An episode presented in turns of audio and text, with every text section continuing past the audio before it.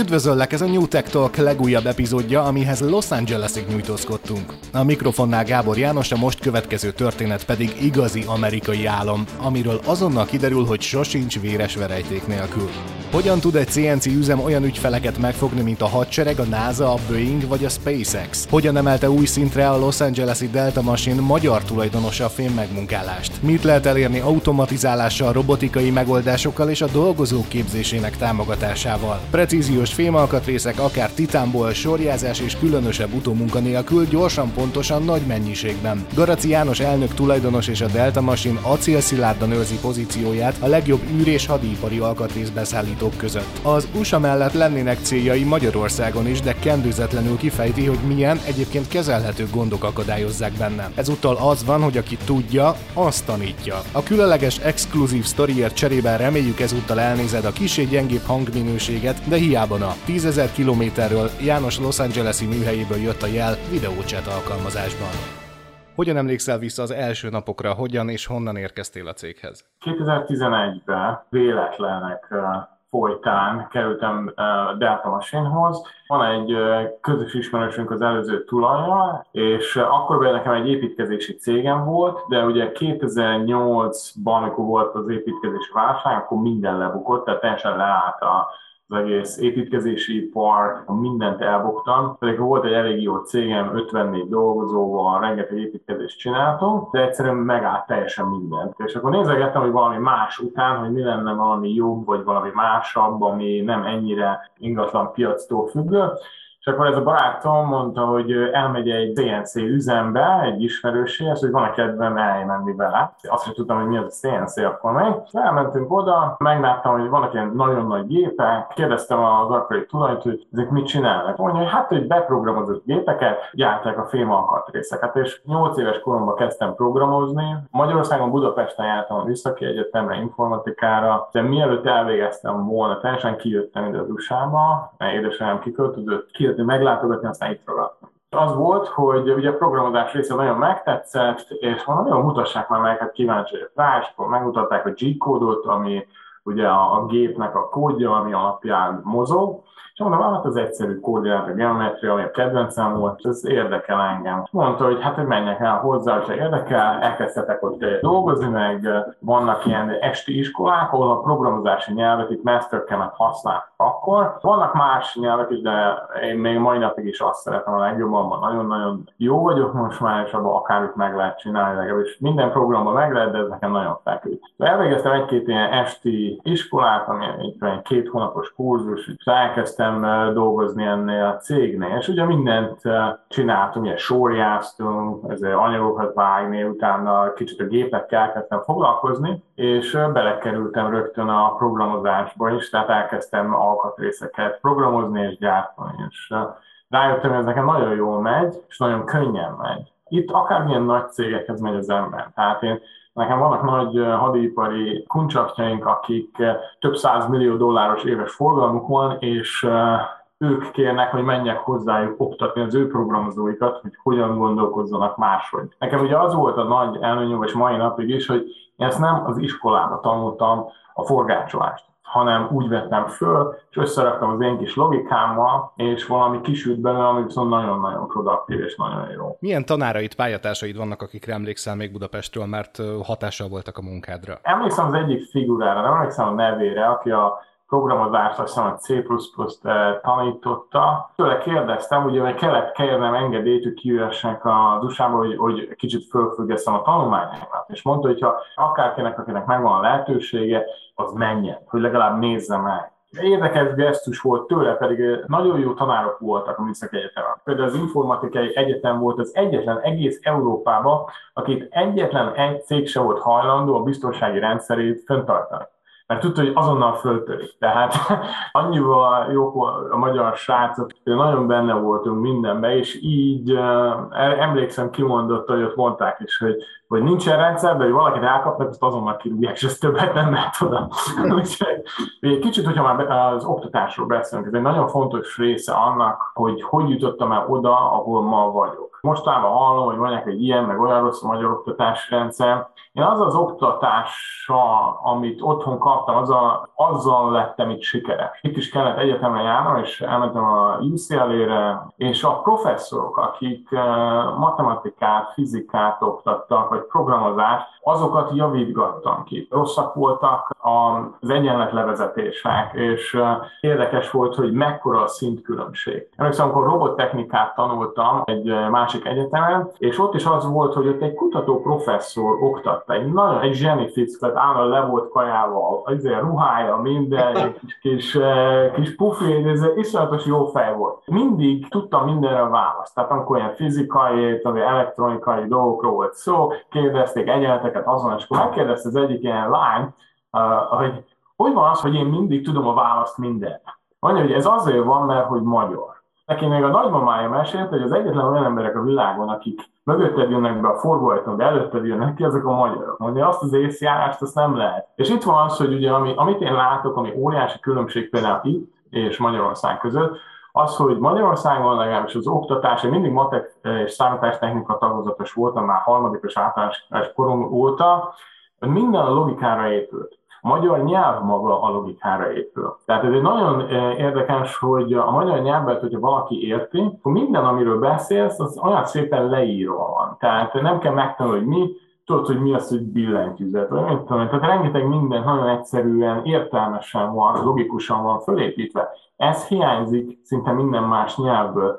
És ez, hogy logikusan gondolkodunk, itt óriási hiány van ebben a józan paraszti részben, tehát itt olyan dolgok, ami pofon egyszerűnek tűnik, itt óriási nagy diskurzusokat kell róla folytatni, hogy hogyan oldják meg. Sokszor volt olyan, hogy voltam például nagyobb cégeknél, akinek beszállítói voltunk, és nem tudtak megoldani egy számomra olyan triviális, egyszerű problémát, majdnem ökölverekedés lett a két programozó között. Megkérdeztem, hogy mi a problémás? Valami meg kellett oldani, egy kontúr problémája volt, egy alkatrésze. Mondom, hogy ezen veszekszünk, hát ez körülbelül nekem 2 percbe talán ezt megcsinálni, és akkor mindenki elhallgatott. Itt igazándiból szerintem ez az egyénét is válogatja, de az az otthoni oktatásrendszer, az a gondolkodásmód, amit otthon megtanítottak, az nekem itt iszonyatosan bevált. Minden üzletemben, mindenhol, ahol dolgoztam, pillanatok alatt vezető pozíciókba kerültem, tehát ez mindig is vitt előre. Tehát én nagyon büszke vagyok arra, hogy otthon, hogy magyar vagyok először is, és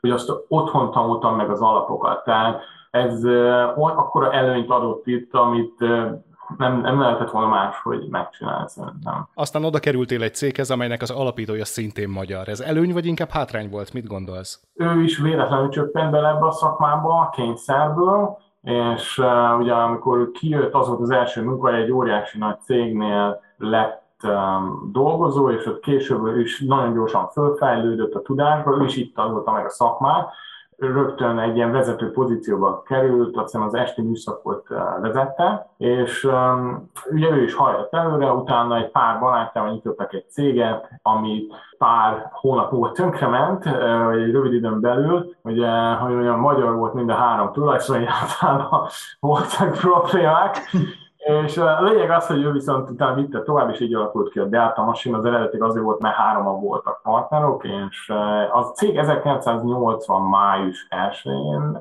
nyílt, én 1980 február 11-én született, egy pár hónaptól vagyok idősebb, mint a cég, úgyhogy idén lesz 42 éves ugye a cég is. Neki az volt a problémája, óriási problémája a Bélának, Bácsa Bélának hívták ezt az úriembert, aki nagyon kedves barátom, és nagyon jó szakember lett. Neki az volt a problémája, hogy nem beszélt a nyelvet nagyon jól, ami egy óriási hátrány. Tehát ez olyan, hogy valaki idejön, és nem beszél a nyelvet, vagy akárhova elmegy külföldön dolgozni, és nem beszél annak az országnak a nyelvét, vagy legalább angolt, vagy németet egy olyan szinten, amit mindenki beszél, akkor óriási hátrányra indul az ember. Tehát neki is az volt a problémája, ami az én szerencsém lett később, majd egy kicsit elkanyarodna, hogy ugye mivel nem beszélt jól angolul, nem volt jó üzletember. És így még rosszabb volt, hogy nem is beszélt angolul, és így a legrosszabb munkák kerültek hozzá. Tehát a legnehezebb alkatrészek, a legrosszabb, amit már senki nem akart hozzányúlni sem, mert annyira vagy nem volt rajta pénz, vagy nem tudták megcsinálni. Ugye neki ahhoz, hogy életben maradjon és tudja a családját fenntartani,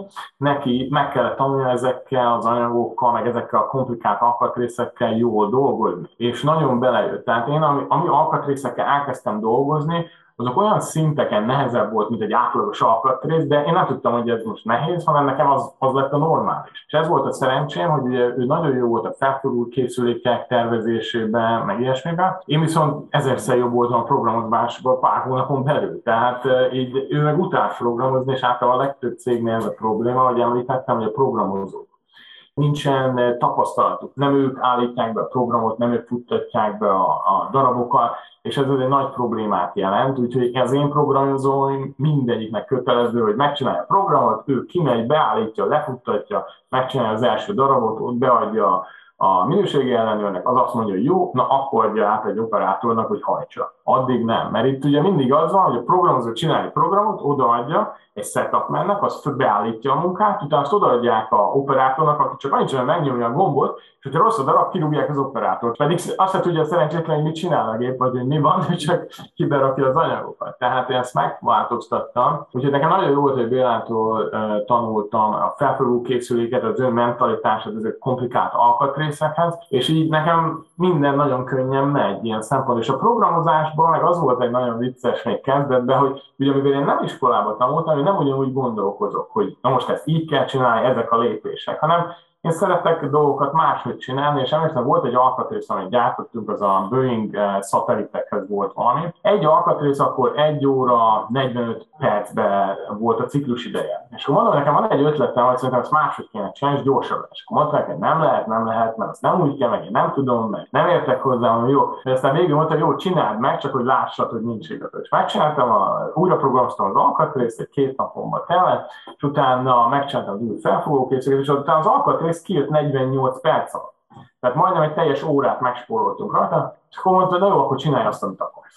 És ebből alakult ki az, hogy nagyon sajátos módon csinálok rengeteg alkatrészt, és a ciklusidőket iszonyatosan meg tudjuk vágni. Folyamatosan hasonlítgatom magam nagyobb cégekhez, sikeres cégekhez, hogy alkatrészeket ők mennyi idő alatt gyártanak, és mi mennyi idő alatt tudunk legyártani. És rengeteg esetben kb. 40-50%-kal gyorsabban tudunk gyártani. A legújabb technikákat használom, folyamatosan kapcsolatban állok rengeteg szerszámgyártóval, a legnagyobbakkal, mint Canemaro, OSG, Iskar, Sumitomo, tehát ilyen nagyobb cégekkel, akik tényleg világpiacon is ott vannak, ezekkel csinálunk együtt kutató munkákat, ugye Titánium, főleg most a Titánium az nekünk a legnagyobb üzletrészén, Titánium, meg van egy 13-8-as, 15-ös különböző rozsdamentes acélok, amiket a vadászrepülőköz használnak, rengeteg alkatrészt csinálnak olyanokat, és ezeknek az új szerszámok kifejlesztésébe dolgozunk, hogy még gyorsabban lehessen vágni őket. Nekem egy óriási előnyt is adnak, mert tudom, hogy mi működik, mi nem, milyen technikát, milyen alkatrészhez, milyen profilhoz mit kell használni, hogyan jó, és ezeket folyamatosan kijön valamelyik kipróbálom. Tehát nekem állandóan hordják a szerszámokat, kérdezik, milyen új projektjeim vannak, és akkor hoz minden gyártó hozzá, és akkor összehasonlítjuk, csinálom egy összehasonlítást nekik. Ingyen adják a szerszámokat, mert utána tudják, hogy ami beválik, azt utána azt tudják nyomni, és utána meg mi is vásároljuk. Ez odáig ment, hogy például van egy nagy cég, az a neve, hogy Walker, ez szerintem Európában is ismert, nagyon híresek fúrókról, meg mindenféle gyártókról. Ez odáig ment, hogy csináltunk egy összehasonlítást például maróknál, ilyen sok flútja van, tehát rengeteg kis vágóéleje van, és ugye egy félincses maron van mondjuk 7 vágóél, és viszonyatosan gyorsan lehet velük vágni titániumot, meg ilyen rozsdamentes acélokat. Ott volt az, hogy a Walkeréknek mindenki oszta a saját kis szerszámot, hogy kipróbálni. És valami 27 gyártónak a szerszámait kipróbáltuk, és csináltam egy listát, hogy hány percig ment, melyik, ezért. És az egyik, amelyik a leggyorsabb volt, egy cég, az volt a Mellin, az olyan szinten túlszárnyalt mindenkit, és mutattam a Walkernek, hogy a ti szerszámotok az fele annyit nem tud, mint ez a másik szerszám, és az egy nagyon pici kis magánvállalkozásot, aki gyártotta ezeket a marókat, és az volt, hogy a Walker elment és fölvásárolta őket. Nem rossz, de ha már szóba került az előbb a titán, ennek a megmunkálása nagyjából veled érkezett a céghez. Miért tartottad fontosnak? Tehát a titánium ugye egy nagyon egzotikus anyag. Már csináltunk titánium alkatrészeket kisebb szépen, főleg a SpaceX-nek egy pár SpaceX-nek, a NASA-nak csináltunk titánium alkatrészeket, de csak kisebb szériákat. Csak láttam benne, hogy annyira különleges anyag, hogy ugye nagyon sokan félnek tőle, nagyon sokan féltek tőle akkoriban még jobban.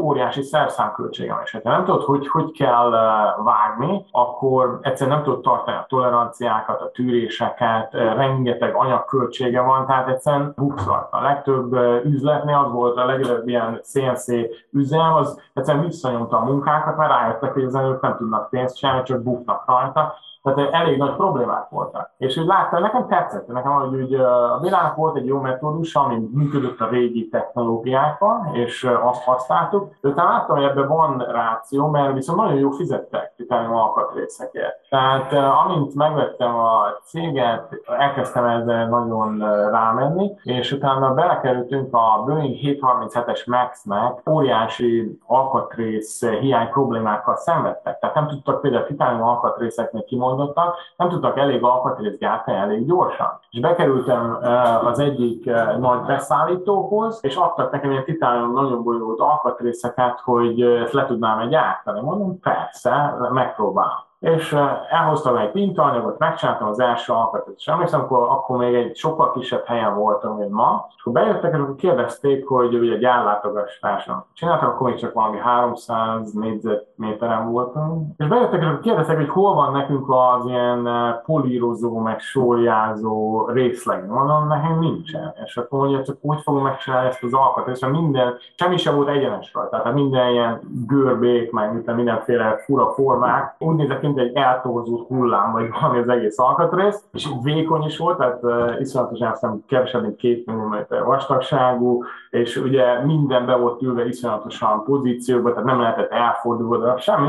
Mondom, nem, hogy neki mindent a gépen csinálok. Tehát én, ez mondjuk ez mai napig is így van, hogy én a gépen lesorjázok mindent, tehát amikor leveszed a darabot, az nagyon minimálisat kell hozzányúlni. És ott volt, hogy megcsináltam az első alkatrészt, elvittem nekik a mintadarabot, kijött a főminőségi ellenőr, és elkezdte egy simogatni az alkatrészt, mondja, hogy hát azért ennyire jó finish nem kell. Tehát, az alkottatok, hogy milyen lesz a felület, jó lett. Úgyhogy az volt az érdekesség, hogy ők már 2 éve gyártották ezt az alkatrészt, másokkal is gyártottak, meg bent is gyártották. Nem tudtak gyártani csak 5-6 alkatrészt egy héten. Nekem amint adták az okét, 2 héten belül fölszerszámoztam, és utána elkezdtünk heti 20 darabot vinni nekik. És akkor kérdezik, hogy hogy csinálják. Nem mondtam el azt, hogy én fele idő alatt megcsinálom, mint ők, hanem mondtam, hát több gépen hajtjuk egyszer, meg éjjel-nappal, meg mit tudom. De nem érdekelte őket, mert csak az volt a lényeg, hogy megmentjük az egész projektet, mert már úgy volt, hogy a Boeing benyúl és átvesz egy másik nagy céghez, mert egyszerűen nem tudtak eleget gyártani, hogy szétosztja a megrendelést. Ez volt az első olyan nagy megrendelésünk, vagyis a második évben volt előtte egy autógyáras, ami még egy érdekes sztori, azt is elmondom gyorsan, ami segített az üzletet előre menni. Tehát ez egy olyan óriási löketet adott, ami segített abban, hogy évi 100%-ot növekedtünk. A Covid előttig ez folyamatosan tartott. Tavaly ez egy rendhagyó év volt, ott mindenki visszaesett elég szépen, de most viszont már rekordévünk lesz idén, tehát ugye most a hadiparnak dolgozunk, most már szinte exkluzívan, mások az árak, mások az elvárások is, de nagyon jó megy. Rengeteg titánium alkatrészünk van, amit most gyártunk, egy nagy tömegben, és a legújabb F-35-ös vadászrepülőkhöz mindenhez, és iszonyatosan bonyolult alkatrészeket gyártunk, amit itt is az volt, hogy mindenki belefül. Tehát vannak olyan alkatrészek, amin több ezer furat van. Úgy néz ki majdnem, mint egy szita. És egyszerűen nem tudták csinálni, nem tudom hányféleképpen próbálták. Olyan volt, hogy 40%-os selejtjük volt. Tehát azért titániumban az iszonyatos pénz. Így adták az első alkatrészt, megcsináltam az első mindenhol, az tökéletes volt, mondták, hogy oké. Legyártottunk még 10-et, elküldtük, és azt mondták, hogy rosszak a darabok. Hát ez nem létezik, hát itt lemértük a CMM-ekkel, mindennel van, a darabok tökéletesek. Menjek oda. Oda mentem, és kiderült, hogy ők rosszul mérték a darabot. És megmutattam nekik, hogy kell mérni, átjöttek hozzánk a minőségi ellenőreik, megnézték, hogy mi hogy mérjük, és azt mondja, oké, elfogadjuk a ti méréseteket, majd kijavítjuk a mi metódusunkat, hirtelen nekünk lement a selejt nullát. Tehát ők 40%-on voltak, mert nullán, és rögtön nyomták ki, és annyira sikeres lett, hogy most ennek az alkatrésznek van 18 különböző variáció ezeket a vadászrepülőkön, és most ezeket is nyomják ide, hogy oké, akkor csináljuk mindent. Senki nem tudja ilyen alacsony selejtet, sőt, ilyen gyorsan. Ugye ők gyártottak azt hiszem 9 alkatrészt másfél hét alatt, mi csinálunk 3-at naponta. Itt azért óriási különbség van, és azóta is olyan alkatrészeket gyártunk, amivel mindenki más szemben. A Delta Machine-nal kapcsolatban azért előkerülnek elképesztő nevek. Ott a SpaceX, a NASA, a Boeing, aztán a Tesla. Ilyenkor óhatatlanul az jut az ember eszébe, hogy értük, biztosan mások is versenyeznek, de mivel tud köztük nyerni a Delta Machine? Automatizálással, precizitással, vagy jó magyar logikával? Igen. Tehát egy dióhéjban körülbelül ennyi. Ami itt hiányzik a legtöbb nagyobb cégnél is, ez a újfajta gondolkodásmód. Tehát sokszor az van, hogy például gyártók, ugye rengeteg gyártóval dolgozok fejlesztéseken, és mindig mondják nekem, hogy az a legnagyobb problémájuk, hogy kifejlesztenek egy új szerszámot, és senki nem akarja kipróbálni, senki nem akarja használni. Tehát ugye most már akkor túlléptek azon, hogy nem az van, hogy itt van, vedd meg ezt a szerszámot, ez jobb lesz, hanem azt mondják, hogy itt van egy garantált teszt, ami azt jelenti, hogy ha működik, és azt mondod, hogy tényleg ez csinálja, amit mondaná, akkor megveszed. Ha nem működik, akkor nem fizetsz érte. Tehát ez itt egy nagyon új metód, és ezt kénytelenek voltak ebbe belemenni, mert ugye nem tudták az új technológiákat kinyomni a piacra, és még így is nagyon sok üzemnek régi a mentalitása. Ami működik, azon nem kell változtatni. Most ez egy nagyon buta mentalitás, mert például átvettem egy cégnek a gyártó részlegét is, volt az egyik kuncsaptom, akik nagyon szenvedtek a gyártással, és csináltunk egy stratégiai partnershipet, ahol ők a munkákat be tudják hozni, de nem tudják legyártani, én viszont mi még legyártjuk nekik, és iszonyatos jó pénzek vannak rajta. Tehát ezek azok, ahol ők szenvedtek vele, mert régi stílusú barással, meg eszegással próbálták az alkatrészeket legyártani, és egyszerűen sokáig tartott. Legyártottak 28 alkatrészt 2 hónap alatt, ugye mert annyi operáció volt rajta, és nem volt nagyon rajta pénz. Én megcsináltam 70 alkatrészt 3 nap alatt, úgy már volt rajta pénz. És ez a különbség, tehát ilyen óriási különbségek vannak folyamatosan. És nagyobb cégeknél is az a probléma, hogy nincsen meg a tapasztalat, ugye rengeteg programozó van, aki azt hiszi, hogy ilyen meg olyan jó, csak az a probléma, hogy ők nem próbálják az új technológiákat. Ugye régen az volt, hogy kell óriási nagy nyomaték a gépekben, meg mit tudom, 50 lóerős, akkor majd a titániumot, majd óriási marokkal, majd eldöcögnek és kimalják. Hát én azok körül már köröket tudok futni, annyival gyorsabban tudunk vágni, hogy hihetetlen. Nagyon érdekes, amit mondasz a nyitottságról az újra, de mi az, amit még te is, aki nem tartasz a járatlan úttól előremutató jövőálló szerszámtechnológiának vagy nyersanyagnak látsz? Milyen trendeket vettél észre? Az újabb technikák közül ugye van ez a dinamikus vágások, ez óriási technológiai előny. Ugye most már rengetegen csinálják, és minden programban a Mastercam, a Solidcam, nem tudom, mik vannak Európában, mindegyik valamilyen módon tudja. Az algoritmusaik mások a programoknak, de nagyjából ugyanarról szól. Tehát ilyen pici, de nagyon gyors vágásokkal, és nagyon mélyen le tudsz menni, mint egy ilyen 3/4 incses marónál, 3 inch mélyen tudsz vágni. Tehát majdnem 4-szeresen a szerszám átmérőjének a mélységben tudsz vágni. Tehát azért óriási mennyiség anyagot el tud távolítani. Ez egy nagyon jó technológia. Például esztergálásnál ugye az, hogy vannak jobb és jobb ilyen bevonatok, amikkel már bevonják az anyagokat, ez meg a marókra is igaz, de például egy ilyen 3/4 incses maró, mondjuk alumíniumban iszonyatos sebességgel egy évig elér. És mondjuk nem az a szerszám fut napi 24 órában, de mondjuk egy jó pár órát naponta futott, és néztem, hogy olyan bevonatokat tesznek rá, hogy egyszerűen nem tapad rá semmi, és ugye általában az a probléma, amikor rátapad egy kis alumínium, onnantól kezdve kezd kimenni az éjjel, meg minden. Olyan bevonatok vannak ma már, hogy megveszek egy marót, kiküldöm egy ilyen helyre, ahol megcsinálják ezt a bevonatot, rajta visszaküldik nekem, és talán örökké tart szinte a szerszám. Még ez sajnos nehezebb fémekben, különös acélokban, nem szuperalójukban nem nagyon nem működik így, de viszont ott is sokat javít az élettartalmán. Ami nagyon fontos, amely sokan nem gondolnak, az például a hűtőfolyadék, hogy milyen hűtőfolyadékot használ az ember. Tehát az rengeteget számít. Mi is több hűtőfolyadék gyártóval is együtt vagyunk, különböző teszteket csinálunk számokra, össze tudják hasonlítani. Például a Blaser, ez egy óriási cég, ami van Európában, és aztán egy svájci cég eredetileg. Emlékszem, amikor leváltottam tőlük, mert volt egy titánium specifikus kúrantjuk, és találtam valami más, ami 40%-a megnövelte az élettartamát a szerszámoknak. Egyszerűen nem akartam elhinni, mert ilyen nincsen. Tehát ugyanabban a százalékban, sőt, most árban is olcsóbb volt minden. Ugye emlékszem, a Blasernek az egyik vezérigazgatója fölhívott személyesen, hogy mi történt, tehát mi van. Találtam valamit, ami sokkal jobb, de nem tudok mit csinálni. És utána azóta próbáltak jó párszor visszahoztak másfajta hűtőfölgyőket, az újabb fejlesztés, hogy próbáljam ki ezt most már, meg ezt most már. Ez egy olyan dolog, hogy ha valamiben jó az ember, tehát itt például van egy elismert neve, akkor ugye neked mindenre oda kell figyelni. Tehát a szerszám technológia, a programok, tehát minden évben ugye újítanak programokkal, de olyan nagyon nagy változások nincsenek. Tehát ugye minden évben kijön egy új Mastercam, de csak fizeted több ezer dollárt évente, de a maintenance-et, de igazán nincs olyan nagy újítás. Minden 5-6 évben van egy valami új technológia, meg vannak kis dolgok, amik könnyebbé teszik, gyorsabbá teszik a programozást, hogyha érted, hogy mit csinálsz.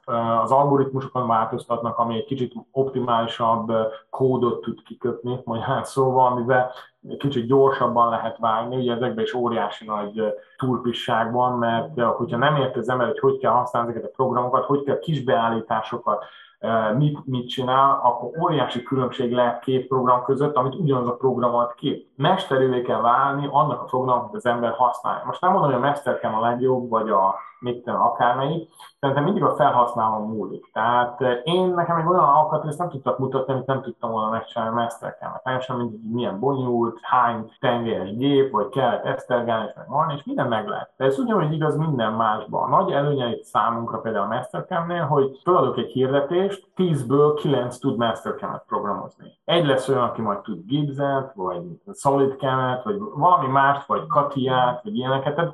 Persze, mindegyiknek megvan az erőssége, de amikor az utánpótlás ennyire nehézkes, ugye akkor az egy óriási probléma. Főleg, amikor neked kell tapasztalt ember, az még nem. Hát ezért nagyon jó a Mastercam, ezért próbál. Most ugye otthon is az ottani egyetemekkel most tárgyalunk, a Neumann meg a Győri Egyetemmel is, meg aztán a Debreceni Egyetemmel is, hogy kialakítani egy újfajta oktatási rendszert, vagy valamit, ami a modern technológiákra alapul. Tehát, hogy mit oktassanak. Ugye Magyarországon most óriási nyomják a hadipari fejlesztéseket, meg az autósipar, meg a Samsungot, meg rengeteg külföldi gyár. Probléma az, hogy nincsen képzett munkaerő. Óriási hiány van, és ugye amikor otthon jártam, akkor elég sok tárgyalás volt, voltam az egyetemeken, velük is beszéltünk sokat, és azóta is tartjuk a kapcsolatot, most elkezdtünk egy ilyen együttműködéseket kialakítanak, mert szükségük van arra, hogy mit oktassanak. Itt is az a probléma, ugye rengeteg iskolával, ugye nekem van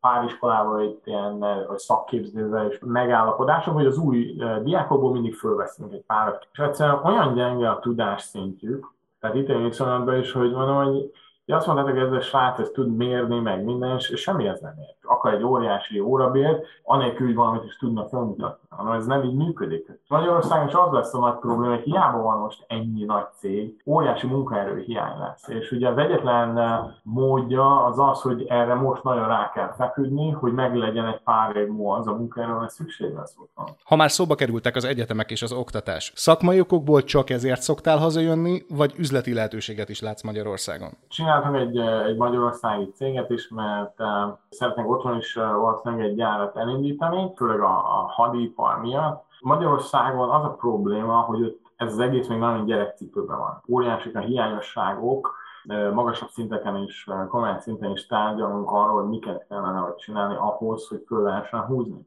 Az én cégem például tavaly be volt választva a 10 legjobb precíziós gyártó közé az USA-ba. Több ezer cég közül választanak ki.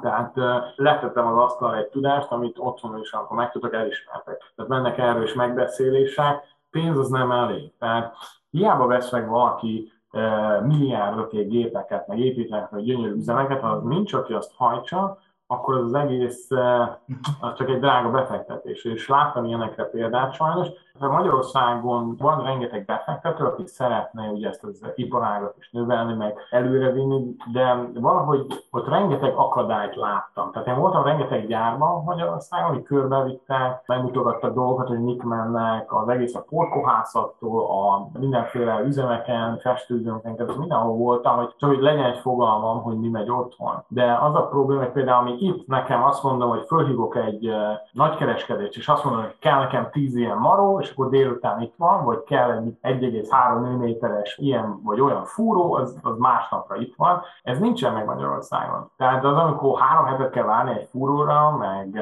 anyagot nem lehet Magyarországon venni, nem külföldről kell behozni, nincsenek festőüzemek, nincsenek olyan hőkezelőüzemek. Az annyira sok mindennek kell fölépülne ahhoz, hogy ez az iparágot iszonyatosan megnőjön. Tehát ezért mondom, hogy gyerekcipő van, dolgoznak rajta, tehát rengeteg mindenre tudok, hogy tényleg megy előre az egész, csak hát ez egy óriási folyamat, és az a probléma, hogy amíg nem vonnak be igazi szakembereken, addig csak csinálnak, ötletek után mennek. De igazából itt azért óriási bukták vannak emiatt. Nagyon érdekes dolog volt, hogy amikor otthon voltam, hogy mindenki mindenhez ért. Tehát mindenki mindenben szakember.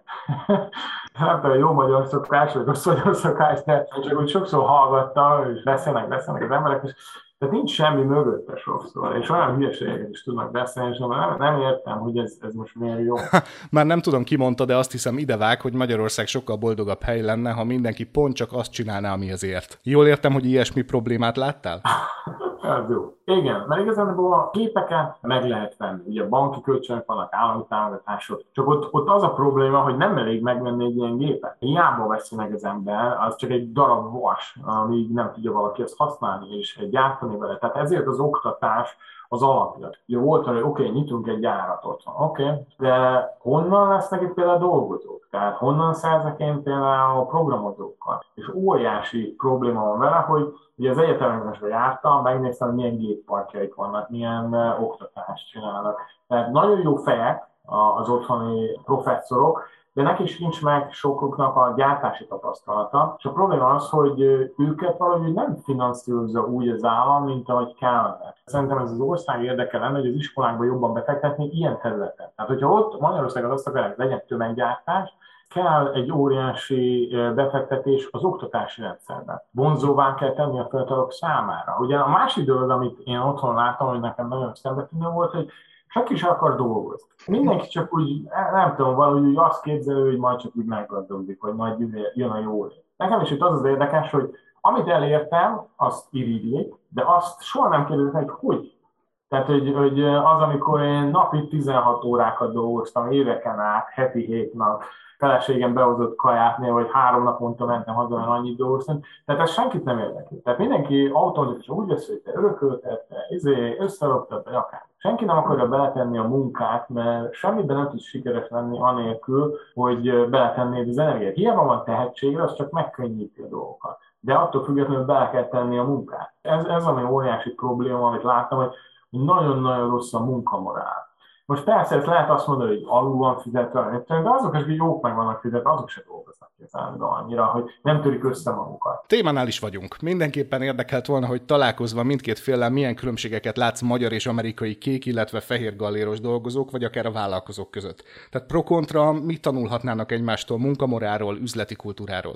Kezdjük a blue collar, tehát a dolgozóknál. Én emlékszem, amikor otthon voltam, ugye 19-ben, akkor voltam otthon először 19 év után. Elég nagy sokkok voltak, de az egyik, ami nagyon szembe tűnt, hogy bemész egy étterem, eltatás például, olyan bunkók a kiszolgálók. Olyan, hogy szívességet tenne neked. Ahelyett, hogy örülne, hogy bejön egy vendég, és költ, és ad borravalót, és ebből élsz meg. Emlékszem, hogy bementünk egy étterembe, és én nem szoktam sose így szólni, de annyira fölbosszantott, hogy ott ülünk már 10 perc, és még oda se helyezett, csak csevegészik 2 felszolgáló. Megkérdeztem, hogy nem dolgozik senkit, magamat szolgáljam?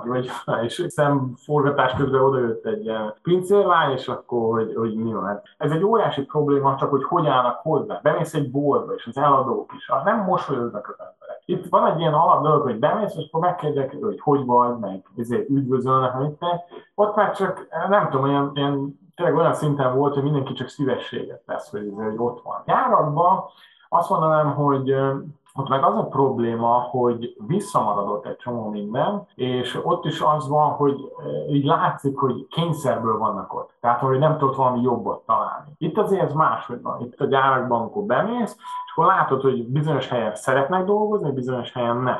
Én, aki csak itt van, és nem foglalkozik semmivel, én az olyan embereket nem is szeretem, mert azok nem produktívak. Tehát azok csak ilyen negatív energiát, környezetet teremtenek meg, ami mindent lelassít, mindenre kihat. Én például, hogyha valaki között van valami konfliktus, az egy esélyt adok, utána rúgom ki mindent. Mert igazán nincs értelme annak, hogy az ember ilyenekkel lehúzza az egész munkamorált.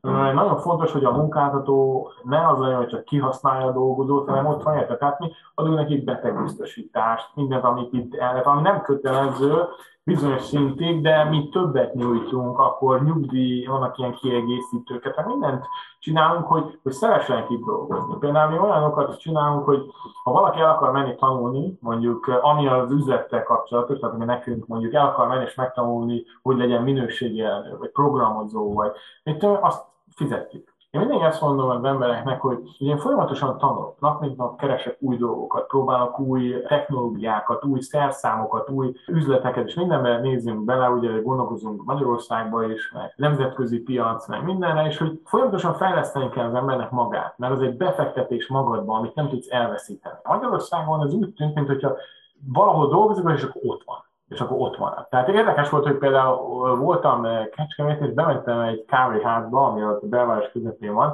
és ugyanaz a pincérlány volt, mint aki 20 éve ezelőtt. Na, ezt nem visszavert. Tehát annyira vicces volt, mintha visszamentem volna az időt. Aztán az üzleti rész az egy másik dolog. Ami óriási különbség Magyarország és itt az USA között, az az üzleti életben a bizalom. Magyarországon mindenki úgy néz egyben, hogy ez most át fog venni, hogy fog lehúzni, hogy fog izelni. Ez volt, ami nekem úgy átjött, hogy ki mit tud másikból levenni, úgyhogy az még ne vegye észre. Pedig nem is voltál itthon túl sokáig, igen? Ez nagyon gyorsan lehet. Tehát itt például óriási megrendeléseket. Mi ott tárgyaltunk állami cégekkel, és iszonyat sokáig bürokrácia, az egy halál, ami otthon van. Tehát, hogy egy relatíve olcsó szerződés hónapokig tárgyalni, az már számomra egy vicc. Tehát itt van, hogy több millió dollár szerződéseket egy hét alatt lezavarunk. Megegyeztünk, ez tudod, ez munk, kész. Ez a bizalom miatt van? Igen, mert itt megvan az, hogy tudod azt, hogy ha legyártod annak egy szerződést, akkor ki lesz fizetve, nem lesz semmi hülyeség utána. Tehát az olyan cégek, voltak itt olyan cégek azért régebben, akik nagyon játszottak a pénzzel, tehát hogy nem fizettek ki időbe, vagy rengeteg voltak nagyobb cégek, akik tönkretettek rengeteg kis céget, úgyhogy telenyomták őket munkába, és utána meg elkezdték az árakat lenyomni, amikor már szinte csak nekik dolgoztak, olyan szintről egyszer nem tudtak megélni, és rengeteg cég tönkrement így, de ez már megváltozott. Nekem is az volt, amikor az első dolog, amikor megvettem a céget, hogy végignéztem a kuncsaflistánkat, azok a kuncsatokat nem fizettek időbe, vagy túl olcsók voltak, tehát nem csinálták pénzt a munkájukat, azokat mind félretettük. Tehát nem az volt, hogy azt mondtam neki, hogy na, mától nem dolgozom nektek, hanem megemeltem az árakat. Kihúztam a szállítási időket, úgyhogy maguktól elmentek, és utána az volt ennek a kulcsa, hogy nem az volt, hogy fölégettem a hidakat mindenkinél, hanem később, amikor jobb munkáik voltak, amiben már jó profit volt, visszajöttek, és akkor azt már nyártottuk nekik. Ilyen több lehetőség is van általában, hogy csinálja az ember az üzletet, de az üzlet az egy nagyon érzékeny dolog. Tehát sose akarod fölégetni a hidakat mindenhol, van, ahol viszont kell. De ugye Magyarországon kapcsolatban tényleg ez, hogy nincs meg ez az üzleti bizalom. Ott nem tudod, hogy ki fognak-e fizetni, tehát mindent előre akar mindenki kérni pénzt. Itt például megkötsz egy óriási szerződést, nem az, hogy azonnal fizetnek, hanem te megveszed az anyagot, legyártod az alkatrészeket, megcsinálod rajta a felületkezelést, tehát egy hónapok eltesznek, már rég kifizettél minden számától, utána leszállítod, és akkor utána 30-60 napon belül fizetnek, attól függően, hogy van megállapítva a szerződés. De tudod, hogy az a pénz az ott lesz. Ez az a mentalitás, ami hiányzik Magyarországon. Ez meg, hogy hát ezt meg lehet így sem, hogy azonnal a kiskapukat keresni. Másik óriási különbség, ugye ez egy magyar dolog, hogy hát minek fizetsz, annyi adott van. Én szeretek nyugodtan aludni. Nekem a kezdetben mondták, egy nagyon jó tanács volt, és ez tényleg nagyon fontos, mert azt mondták, hogy az üzletben az a lényeg, hogy kikezdhetetlen legyél. A lényeg az, hogy mindent a szabályok szerint. Szabályokat lehet csűrni, csavarni, tologatni, feszegetni, de áthányni nem. Az üzleti életnek komolyabbá kell válni. Itt azért megy nagyon az üzlet az USA-ba, és ezt látom, hogy óriási különbség. Itt van ez a biztonság, tehát hogy tudod, hogy megcsinálsz valamit, kifizetnek. Nem mondom, hogy mindenhol, de nincsenek itt is az emberek, de mondjuk ezen a szinten, hogy mondjuk itt már nincs. Tehát itt már nincsen játék, mert itt az van, hogy valaki valamit nem csinál, akkor te beszólsz a fölötte lévőnek, a kormánynak, hé, ezek nem fizetnek, itt azonnal fizetnek. Itt azért nagyon szigorúan veszik azt, mert nagyon fontos az, hogy gazdaság pörögjön. És hogyha a gazdaságban nincsen bizalom, akkor ez nem török. És sikerült elvenni a kedved attól, hogy alapíts itthon egy gyárat, vagy még nem? Dolgozunk terveken, tehát most vannak különböző tervek. Ami nagyon érdekes, hogy mindenki csak Magyarországban gondolkodik. Ha azt mondom, hogy nyitok egy gyárat, nekem rögtön nem a magyar piac, hanem a nyugat-európai piac. A más piacokra kell koncentrálni. Persze az olyan piacokra, ami megbízhatók, tehát inkább nyugat felé megy az ember. Igazából ezzel sokszor a látáskép, tehát hogy sokkal nagyobbak kell gondolkodni. Meg ugye a távolságok lehet, hogy Magyarországon nagynak tűnik. Én emlékszem arra, amikor pici voltam, és akkor laktunk Kecskemét egyik végébe, és meg unokatestvérek a másik végébe laktak, és akkor úristen, de messze, most meg ott voltam, azt 5 percet átvezetsz rajta, tehát egy vicc az egész. És tehát hogy a távolságok nagyon minimálisak, tehát az egész országot pár alatt át lehet vezetni. De az embereknek is sokszor gondolkodásmódja is nagyon bezárkózott, tehát nem gondolkodnak nagyba. És ez egy óriási hiba szerintem otthon az üzleti életben is, meg az emberek mentalitásában, hogy nagyba kell gondolkodni. Tehát az embernek álma nagyobb dolgokról. Ez itt egy nagyon jó dolog, ugye van ez az amerikai állam, ugye, amit mondják, hogy idejössz a semmibe és megépíted, és ma ez már csak egy állam. Tehát nagyon kevés olyan ember van, mint én, aki sikeressé tudott válni. Magyarországon ugye ez egy gyönyörű ország, nagyon sok lehetőség van, és van benne valami, de sokkal több kell még. Én próbálok ebbe segíteni, tehát ez is egy ritka jött, és kérdezték, hogy miért akarok, tehát mi van nekem ebben benne, tehát hogy miért akarok én segíteni, hát azért jobb legyen, hogy mindenkinek. Az, hogy most csinálok gyárat, vagy nem, az egy teljesen mellékes dolog, de az oktatásból nekem semmi nem jön, de legalább az, hogy tudom, hogy tudok segíteni. Van egy olyan tudás a kezemben, ami a világ legjobbai között vagyunk, és ebből a tudásból ezt lehetne kamatoztatni. Összegezhetjük a sikerreceptet a saját példád alapján? Tehát milyen célokat tűztél ki magad elé, amikor 2016-ban átvetted a Delta Machine-t, és mit sikerült elérni, miről derült ki, hogy jó ötlet, mire vagy a legbüszkébb? A Deltának az volt a nagy lényege a fejlesztés. Nagyon sokat nőttünk, persze sokkal nagyobb célokat tűztünk magunk elő, de hát mondjuk a 300 négyzetről ma már 3500 négyzetméteren vagyunk, a fejlesztések folyamatosan folynak. Most voltak visszaesések a tavalyi év miatt, Covid miatt, meg vagy a Boeing miatt, de most már ráálltunk a hadiparra, ami egy óriási új lehetőség számunkra, ami idén is segíti, hogy folytassuk ezeket az éves növekedéseket. Folyamatosan nőni szeretnénk. Ugye itt a probléma az az például, hogy bizonyos államok másfajta támogatásokat adnak. Például Kalifornia az egyik legdrágább hely, ahol üzletelnek valaki, de viszont ezt lehet kompenzálni az automatizálással. Nem kell rengeteg ember, mert ugye a gépek autó is mennek, mindent leellenőriznek, és egy ember el tud hajtani 3-4 gépet simán. Az automatizálás, nagyon örülök, hogy belementem, mert ez egy olyan előnyt adott, amit Covid alatt is rengeteg cég ugye nem tud gyártani, nem ott dolgozik. Amikor ez nem számított, mert a gépek nem autók. És ez egy óriási kulcsa volt annak, hogy nem mentünk tönkre, mert ugye a költségei megmaradtak, de mivel ahogy tudtál gyártani, így ki tudtad termelni. Tehát ez a óriási előny volt. Ugye ez lesz Magyarországon is a jövő. Az lesz, hogy 100 000 munkahelyet fognak teremteni.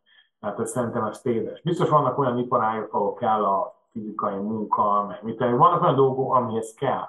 De igazán szakembereket kell gyártani. Aki például ma robottechnikát tanul, programozást tanul, én CNC-gépek programozásról beszélek, mert csak beszélek az én filmemről, az én iparágomról, azoknak mindig lesz munkája. Sőt, iszonyatos jól fognak keresni. Csak úgy viszonyítási alapon, és nem tudom, hogy az otthoni árakat, de mondjuk egy jó dolgozó operátor tud keresni 80-90 ezer dollárt egy évben, egy jó programozó tud keresni 120-120.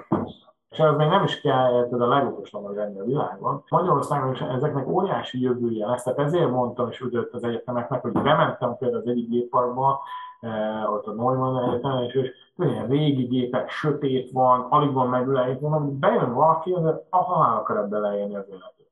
És az a vicces, hogy pár napra rá, az egyik ismerősöm ment oda, és mondja, hogy kifestettek, mindent. De hát, hogy vették a lapot. Legalább ők látják azt, hogy amiket mondok, nem magam miatt mondom, hanem nekik, hogy jobb legyen. És mondta is, hogy mit csinálnak jól, mi a jó része, mi a rossz része, mit kellene fejleszteni. Ezért lesz nagyon fontos, hogy ezt valahogy összehozni, hogy az országos szinten, állami szinten kapjanak nagyobb támogatást, hogy modern technikákat tudjanak tanítani, hogy jobb szakembereket tudjanak képezni, mert ez lesz a jövő. Tehát, hogyha Magyarország tényleg egy gyártó akar lenni, akkor kellenek a jó szakemberek. A magyar oktatási rendszer szerintem nagyon jó, nagyon jó lehetőségei vannak, mert tényleg az összes professzort beszéltem, tényleg jó fejek, csak nincs meg a támogatásuk, nincs meg azok tapasztalatuk, ami például nálunk megvan. Tehát mondtam nekik üzleti ötleteket, hogy hogyan tudnák az egyetemeknek pénzt termelni, ha nem kapják meg az állami támogatást. Ugye otthon nagyon korlátozott a gondolkodás. Igazából senki nem akar dolgozni, nem akar úgy előre menni, hogy tényleg mindenkinek az érdekele. Ez nagyon kellene az, hogy ne csak beszéljünk dolgokról, hanem csináljuk. A duma az egy ideig jó, de utána le is kell tenni az asztalra. Amerikai álom és magyar valóság viszonya a New Tech Talkban. Reméljük tetszett. Még több hasonló történetért és az eddigi, szintén nagyon jövőbelátó epizódokért iratkozz fel a csatornára kedvenc alkalmazásait bármelyikén. New Tech Talk, Apple és Google Podcasten, Spotify-on, Deezeren és RSS-en, valamint a podcast.hu-n.